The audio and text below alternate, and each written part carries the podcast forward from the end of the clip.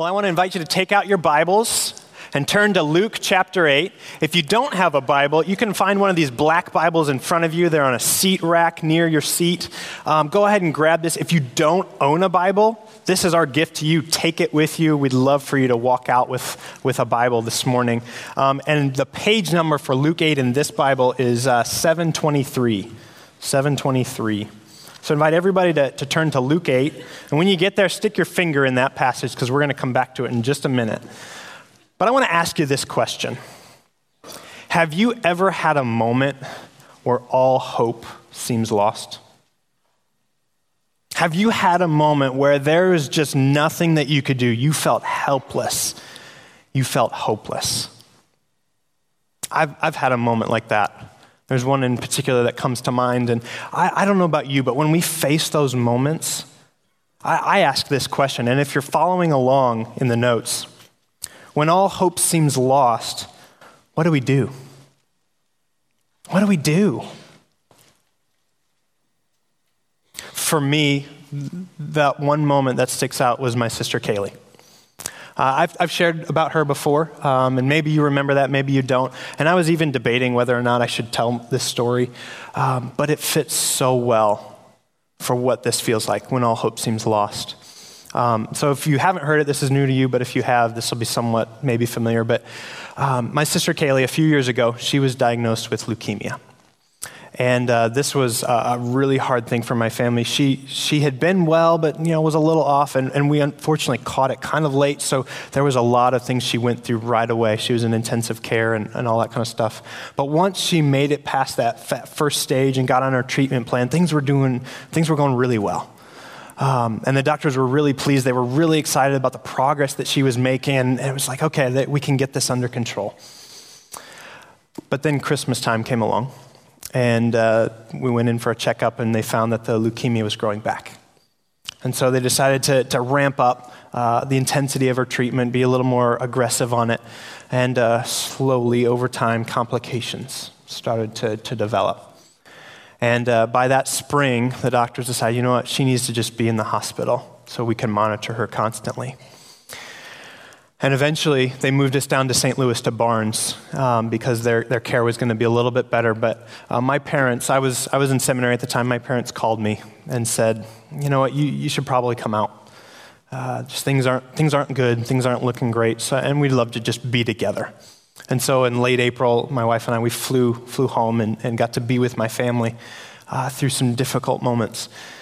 Uh, and there, was, there were a couple of moments that stick out to me. One, um, complications were, were rising, and, and, her blood pressure and kidneys were, weren't working as they, as they were supposed to. And so the doctors, they had been talking about a stem cell transplant, and they decided to, to pull the trigger on that.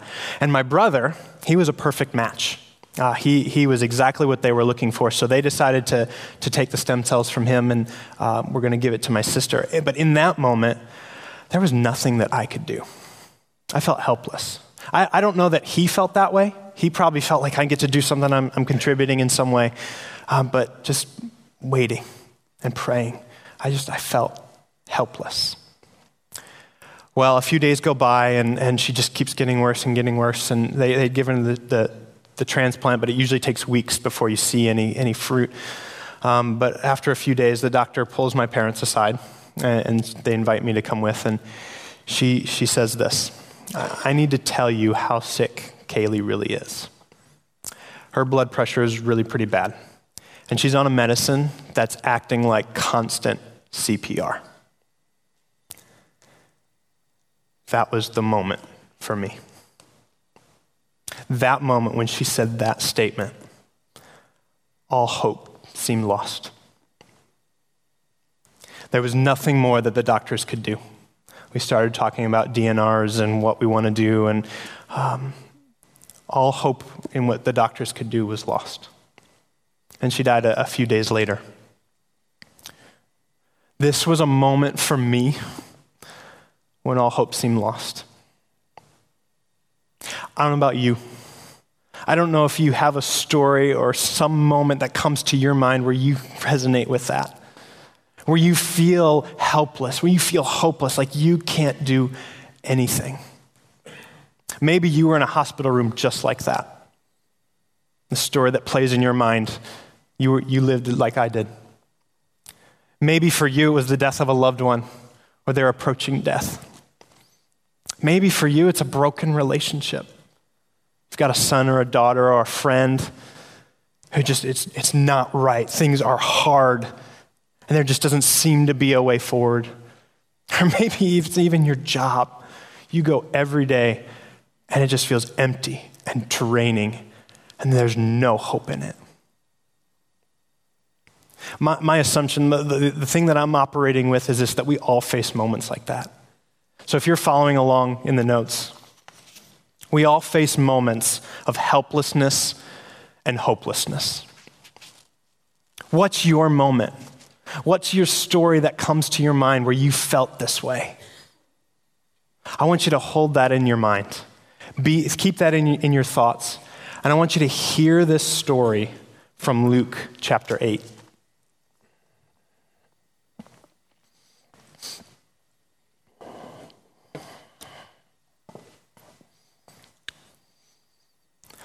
Now, when Jesus returned, a crowd welcomed him, for they were all expecting him. Then a man named Jairus, a synagogue leader, came and fell at Jesus' feet, pleading with him to come to his house because his only daughter, a girl of about 12, was dying. I sat there, watching my little girl struggle to breathe. She was struggling for life. The doctor had come. Again, I saw it in his eyes. I looked up and I knew this was it. Nothing more could be done. I saw defeat in the doctor's eyes. And then I saw the sadness well up in my dad. He said that she'd probably. The doctor told them that I wouldn't get better. How was I supposed to respond to that? No. No, there had to be something else. I watched my dad try to figure out what he could do. I'd, I'd heard of this man named Jesus, and he had been here before, and he was supposed to be coming back soon. Actually, I could hear the crowds gathering, and supposedly, he, he could, could, heal, heal people. people. As Jesus was on his way, the crowds almost crushed him. And a woman was there who had been subject to bleeding for 12 years, but no one could heal her. I'd been looking for him. I'd heard things, and I'd been so sick. And I hoped. I kissed my daughter, and I got up. I rushed to the center of town, and he was there. He was surrounded by people. I threw myself at his feet. I begged, Jesus, my daughter, please Come with me to my house. Please come. Can you come quickly? It felt like forever. I had been sick for 12 years, declared unclean for 12 years. So many doctors, never a cure. But now, maybe. Jesus, my daughter, she needs you and she needs you right now. If you could just come to my home with me, I know you could do something. If I could just maybe touch. I kept getting worse and worse. I could hardly open my eyes, and I was struggling to breathe. Hurry, please hurry. He said he'd come, and we left immediately, and I was full of hope. I knew if we could just get there in time, If I could just reach his clothes, just the edge of his cloak. Maybe that would be enough, and no one would know. And the woman came behind Jesus and touched the edge of his cloak, and immediately it just it just stopped. Jesus just stopped. My heart stopped. It just, he just, just stopped. stopped. The bleeding it stopped. 12 years. Stopped. He stopped. We were going and we were going to make it in time. Why'd he stop? Who touched me? Jesus asked. No, Don't ask me. Don't give me away. I'm not supposed to be here. When they all denied it, Peter said, Master, the people are crowding and pressing against you. But Jesus said, Someone touched me. I know that power has gone out from me. I didn't want anyone to see me, anyone to know. I thought, I thought we were going to my house and to my daughter. I thought I could stay unnoticed. Jesus, please keep going. We don't have time for this. I mean, who's not touching you? Then the woman, seeing that she could not go unnoticed, came trembling and fell at his feet. I, uh, I did it, Jesus. I touched you. I touched you and the bleeding. It stopped.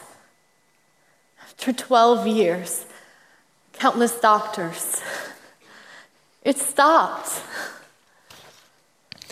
In the presence of all the people, Jesus said to her, Daughter, daughter, your faith has healed you. Go in peace. Daughter. He called me daughter. And it was over. Just like that. No more sickness. No more loneliness. I thought of all the people I had missed, all the life I hadn't been around for. And it was over. And he called me daughter. Daughter? What about my daughter? While Jesus was still speaking, someone came from the house of Jairus, the synagogue leader.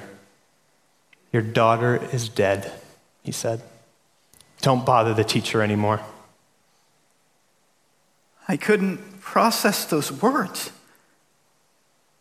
I will always remember his exact words. He said, Daughter, your faith has healed you.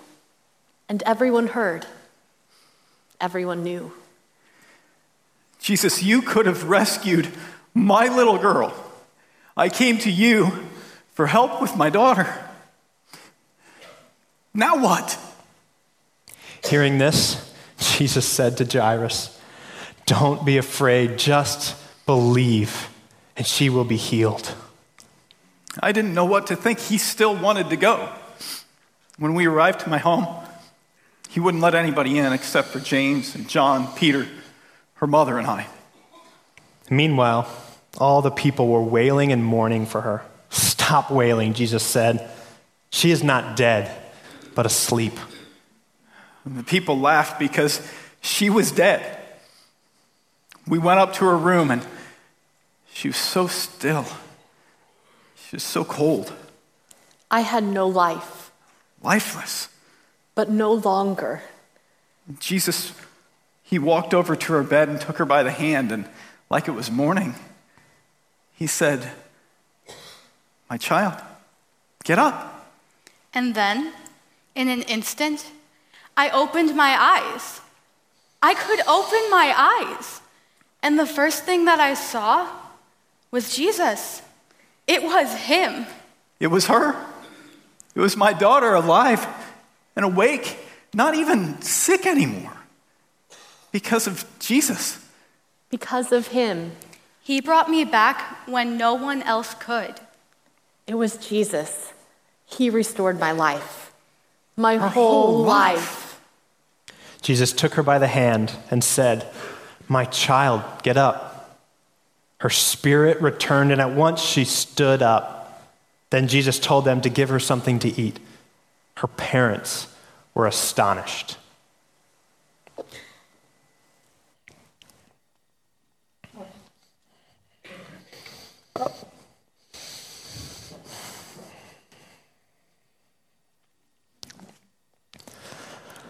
Well, let's unpack this. Jesus wants to do this for you. But that's hard to believe, isn't it? It's hard to believe that that would be true, right? I mean, we have these moments where all hope seems lost, but sometimes we don't see it play out the way we want to. Whether it's we can't control the outcome, We don't know where things are going. We don't know how to, to act it out. Whether it's we're afraid of what's going to take place, whether the reality of things is going to be, there are these things that get in the way of believing it, right? There are these moments where we believe a lie, or we believe some bad news, something that just gets in the way of us receiving what Jesus wants to do. What is it for you? When your moment comes, when all hope seems lost, what is it for you? There's a space on your notes. Even if you're thinking about this, what's your story? What's the moment that seems all hope is lost? I think we can see from our two characters that Jesus wants to give us hope. So, first, for, for Jairus, he, he's a synagogue leader, he's a, he's a guy of upstanding uh, status in the community. And so he comes to Jesus pleading because his only daughter is dying. His only daughter. And, and the text mentions that she's 12 years old. And, and for this community, for this culture, 12 year olds were getting close to marrying age. They were in a few years going to be married off and start a family of their own. And that was really, really important for this culture. And that was being taken away. That was being taken away. And she wasn't going to have that opportunity. And, and, and, most likely there had been doctors, people involved, trying to help her, and there's nothing that they can do. And, and Jairus comes to Jesus grasping at straws. This is a last, last ditch effort for him. And so he comes to Jesus, Will you come? Will you heal my daughter? I know you can. He had heard what Jesus was like. And so Jesus comes. He's, he's like, Oh, yeah, let's go. And so on the way, they're going, they're going, and stop. Jesus stops. For Jairus, time was of the essence. He needed to get back to his daughter, he needed to take Jesus with him, and Jesus stops. Have you felt like Jesus just stopped? Whatever your moment is, when all hope seems lost, does it feel like Jesus just stopped? That's what he did for Jairus. He just stopped. Well, enter the woman. The crowd is pressing against Jesus. She's in the crowd. She's been has this flow of blood for 12 years. No one could heal her. That's what the text tells us. She'd gone to doctors, no one could heal her. One of the things that Luke doesn't mention, but Mark does, is this. And if you see it here on the notes in Mark 5, excuse me, on the screen, a woman was there who had been subject to bleeding for 12 years. She had suffered a great deal under the care of many doctors and had spent all she had. Instead of getting better, she grew worse. Mark makes the comment that this woman had given all of her resources, all of her wealth to this. We don't know how wealthy she was, but we know now she's poor. She had spent all that she had. And for 12 years, no one could do anything. She has this ailment, she's poor, and she's unclean. According to Levitical law, a woman who has a flow like this is declared unclean. And what that means is she's not allowed to go to the temple. She's not allowed to participate in the synagogue. She is not allowed to sit on a cushion that someone else could sit on because the cushion becomes unclean, and so does the person who sits on it after her. She is cut off from community. Imagine what life was like for her, where she has to walk into a room and say, Hey, I'm unclean. And everybody goes like this. 12 years of this. She's been cut off. She's been lonely and has no answer. She's helpless. She's hopeless. Imagine what it was like to be these two characters. Imagine what it's like to be in these moments where all hope seems lost. What is it for you? What are these things that get in the way of really believing that, that there's hope? Because hope doesn't seem to be present, right? If you're following along in the notes, we see that both Jairus and the woman seek Jesus because they have nowhere else to turn. They have nowhere else to turn. This was it. Last ditch effort, grasping at straws. There's no hope otherwise. What is this moment for you? Is it a sickness? Is it a relationship? Is it a set of circumstances you just can't see the way forward? Do you feel helpless? Do you feel hopeless? I did. With my sister, I felt hopeless. There was nothing that I could do. What do you think Jesus has to say about that? What do you think Jesus wants to say in moments like these? I think, I think he wants to say, there is hope. There is hope. If you're following along in the notes, I think this is what Jesus wants to say. Jesus gives us hope in the middle of our hopelessness. Jesus gives us hope in the middle of our hopelessness.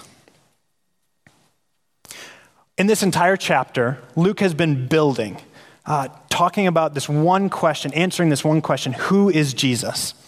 And so, if you remember, a couple of weeks ago, Pastor Jeff taught on the calming of the storm. The disciples are in the boat, and it gets pretty rocky, and a storm blows in, and he calms it. And Luke is answering a particular question Who is Jesus in light of that story? He is the one who has power and authority even over nature, over disasters.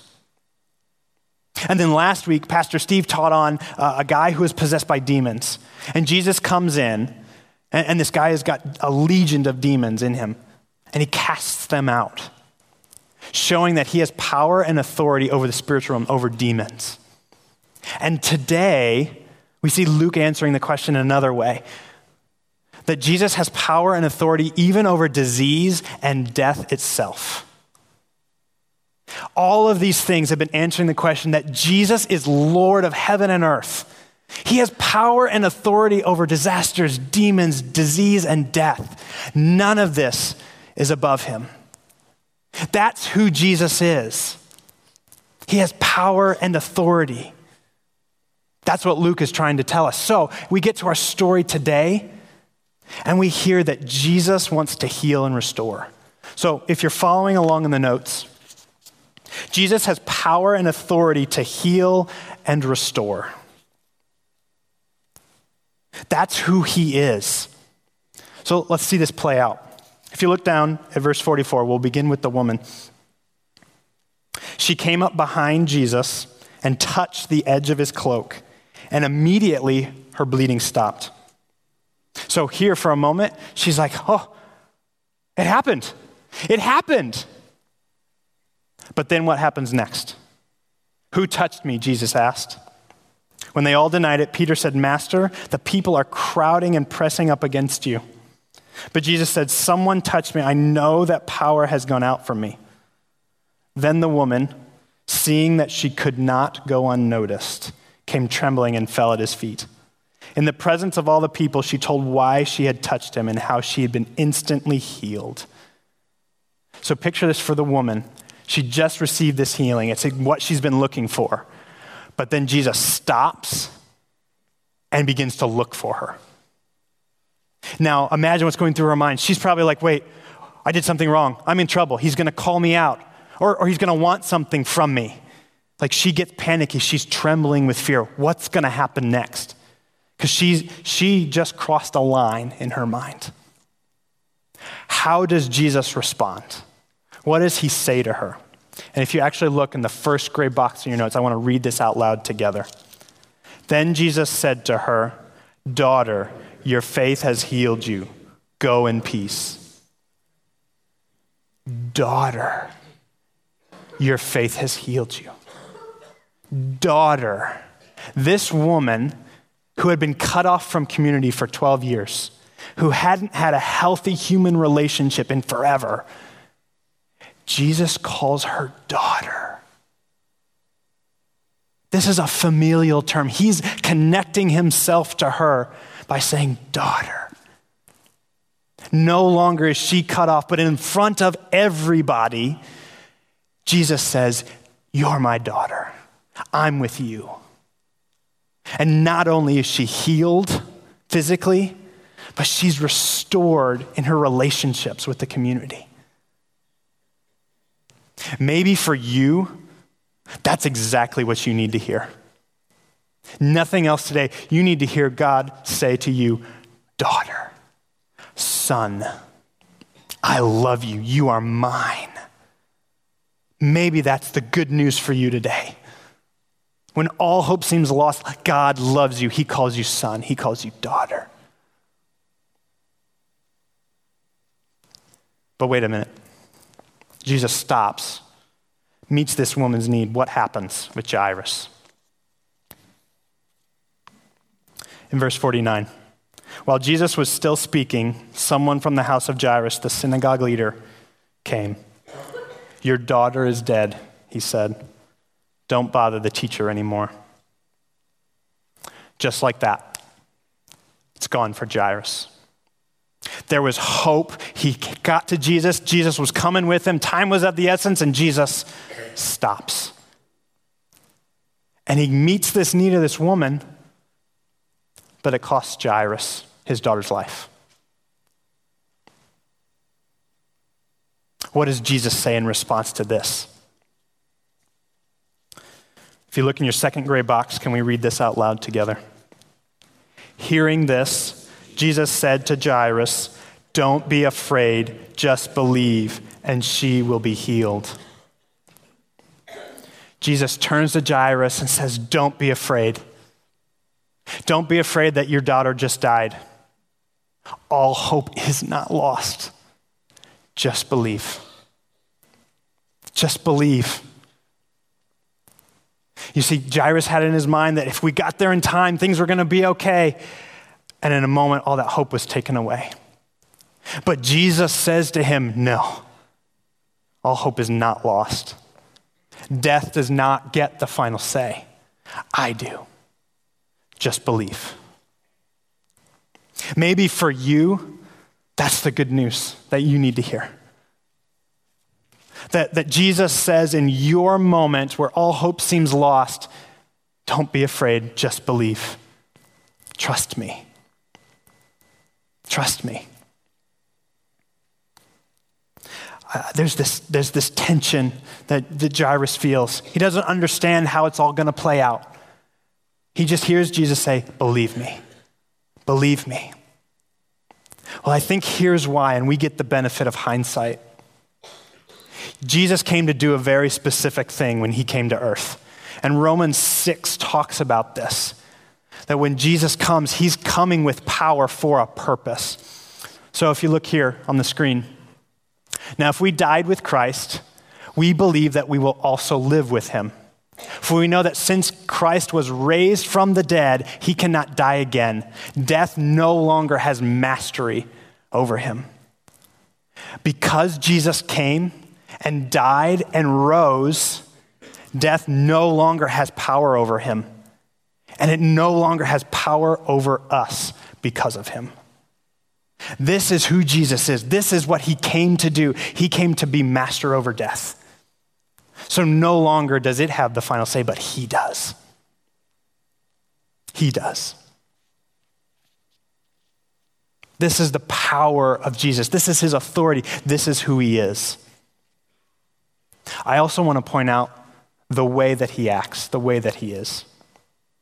If you look at both of our characters, when they come to Him, how does Jesus respond to them? I think He responds like this, and if you're following along in the notes, the way of Jesus is compassionate power. Compassionate power. He, he looks at Jairus, the synagogue leader. This guy was standing in the community, and he says, Okay, I'm going to help you. I'm going to come with you. And he looks at the woman who's been ostracized from the community, he calls her daughter. He has compassion in the way that he uses his power. He wields his power, this immense authority that he has for our benefit. with compassion to meet our needs. He doesn't ask for things in return. He doesn't say it's got to be just like this. He has compassion on us. He has compassion for you right now in whatever your all hope seems lost moment. Jesus has compassion for you. He meets you right where you are. Maybe you feel alone. Maybe you feel like there's nobody who's walking beside you in this moment. Jesus is right there because he has compassion on you. Jesus wants to give us hope right in the middle of our hopelessness.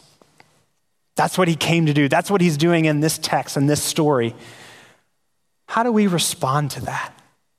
What does this look like for us practically? I think we see this play out, and if you're following along in the notes, we're to trust Jesus with humility and patience. Trust Jesus with humility and patience.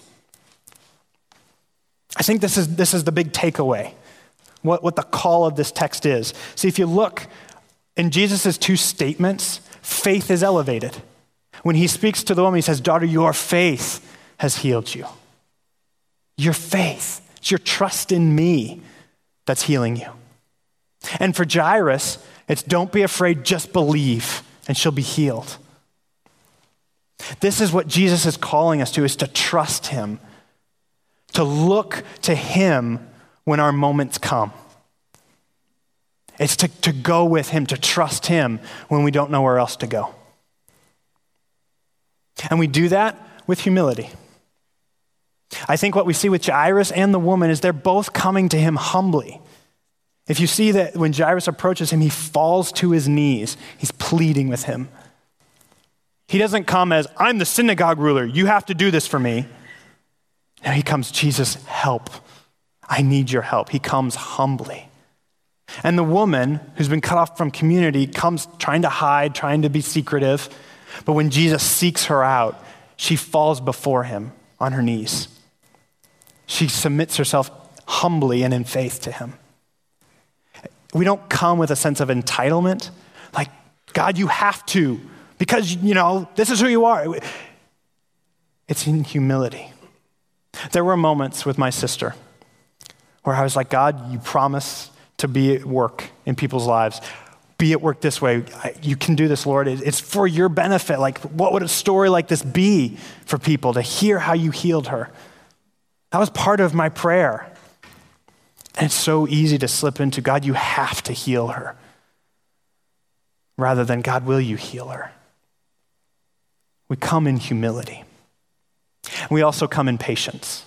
The, the passage doesn't explicitly mention patience, but we see this woman who's had this issue for 12 years. I'm sure she's been desiring for God to heal her, and He could have at any given moment along the way whether through doctors, whether through some medicine, or just instantly, he just did it. But for 12 years, she waited patiently.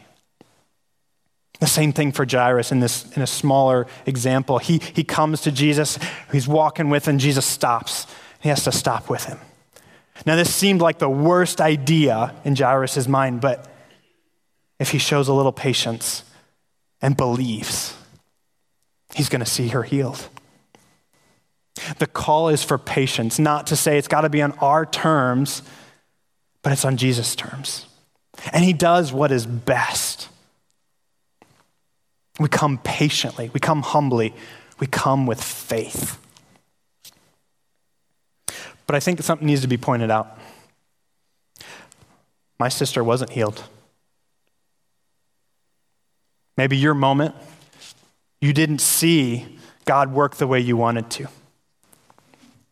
The promise isn't that Jesus will heal like we think. The promise is that he's going to help us get through it. He gives us hope. And, and here's why it's because we are looking forward to the future where our hope will be fully realized. You see, Jesus came to heal, and he's going to heal everyone. That's part of what we're looking forward to. That's part of what heaven's all about, but it may not happen the way we think. So if you're following along in the notes, Here's an idea I think it's really helpful for us. Trust not in what Jesus will do, but in who he is. Trust not in what Jesus will do, but in who he is. And there, there's a passage that's helpful for us in 1 Peter um, that, that points to this reality. Praise be to the God and Father of our Lord Jesus Christ. In his great mercy, he has given us new birth into a living hope through the resurrection of Jesus Christ from the dead and into an inheritance that can never perish, spoil, or fade. This inheritance is kept in heaven for you, who through faith are shielded by God's power until the coming of the salvation that is ready to be revealed at the last time. This verse is talking about the inheritance that we are guaranteed. This is where our hope lies. Jesus is gonna heal us, He's gonna heal our loved ones. That's the promise that He gives us ultimately. But for me, for my sister, she didn't experience that in this life. I prayed for that. I prayed that she would be healed right now, that she'd have a full life here on this earth. But God didn't grant that. What He did grant was her healing in heaven. She now is fully restored. She is free from her cancer, and she gets full life. It just wasn't realized right now. God can. God can do that. He did it for these two characters. He may do it for you. He may have done that for you. But He promises to give us hope in the middle of our hopelessness, even if we don't see it fully realized the way we expect. So I think we can pray, can pray for healing. Absolutely. But we pray for it humbly and patiently. So, what, what does this look like? I, maybe there's just a couple more things that I can give you that might be helpful. For me, when my sister was sick, I just I saw these three things kind of help me. It was coming to Jesus, praying to him, and releasing control. That, those were some of the things that I saw. So it was, it was coming to him at the very beginning, at the very end, consistently coming to Jesus. And it was praying prayers like this God, I want you to heal her. Will you please heal her? But regardless, would you help me get through by giving me hope? Praying prayers like that, and then learning to release control. That doesn't mean I still didn't act, I still didn't take part. We, we went to doctors, we got medicine, but we released control to Him. This is what it looks like to trust. So, what's your moment? What's your moment where all hope seems lost? Where you can't see the way forward, you feel like you don't have control, where you feel helpless and hopeless? What does it look like to come to Jesus in trust with humility and patience?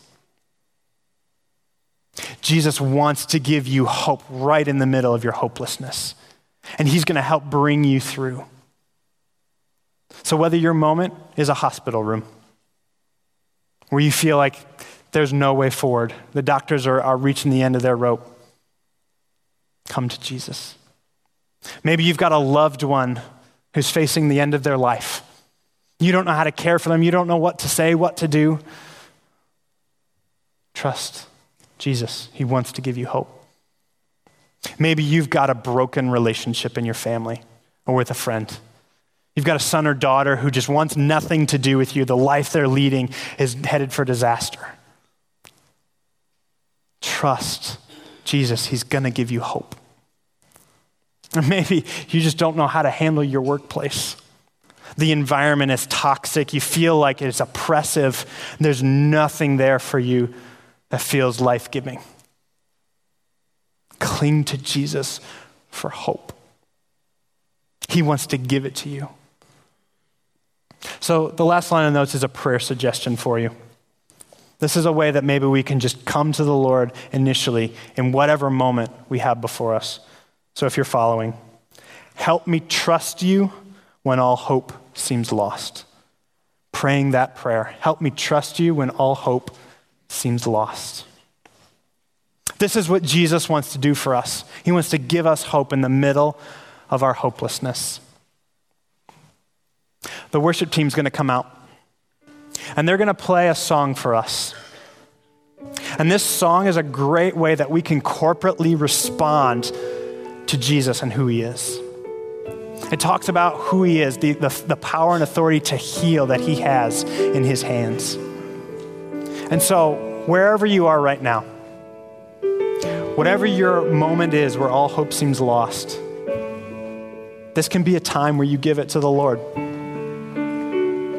You can entrust it to him, you can trust him with it. And so, wherever you are, take whatever posture you need to. If your heart is burdened, you feel oppressed, you feel like there's no way forward, this is a time to give it up, to pray to Him.